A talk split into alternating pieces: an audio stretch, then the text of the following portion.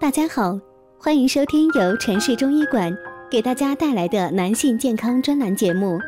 如果大家在两性生理方面有什么问题，可以添加我们中医馆健康专家陈老师的微信号：二五二六五六三二五，免费咨询。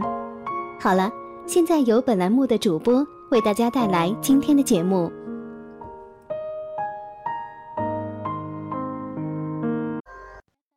听众朋友们，大家好，欢迎大家收听今天的节目。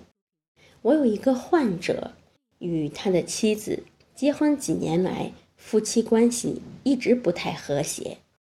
究其原因，不过是由于男人的那点难言之隐。于是他到当地的医院做了相干的肾功效检查，结果发现各种指标通通正常。这让他百思不得其解，无奈之下只得咨询中医，这才恍然大悟，原来性功能与肾功效没有直接的关系。很多人性功能出现问题，首先想到的是肾虚，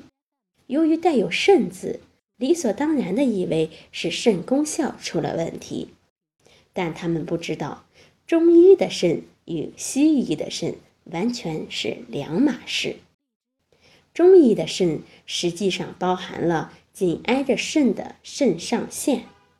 肾上腺和脑垂体联系极其密切，垂体能排泄和性功效直接相干的多种激素，包括促进性激素、黄体生成素、卵泡刺激素。和促进上腺皮质激素等等，肾虚与肾功效不全，除了观点的差异外，其治疗也要采取不同的方式。肾功效不全需要依靠药物来治疗，而肾虚更多的是通过食疗来调理。一般通过一些含锌量丰富的海鲜和大蒜来进行食疗。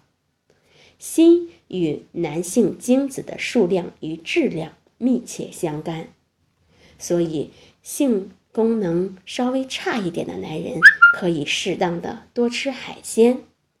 大蒜是公认的灭菌食品，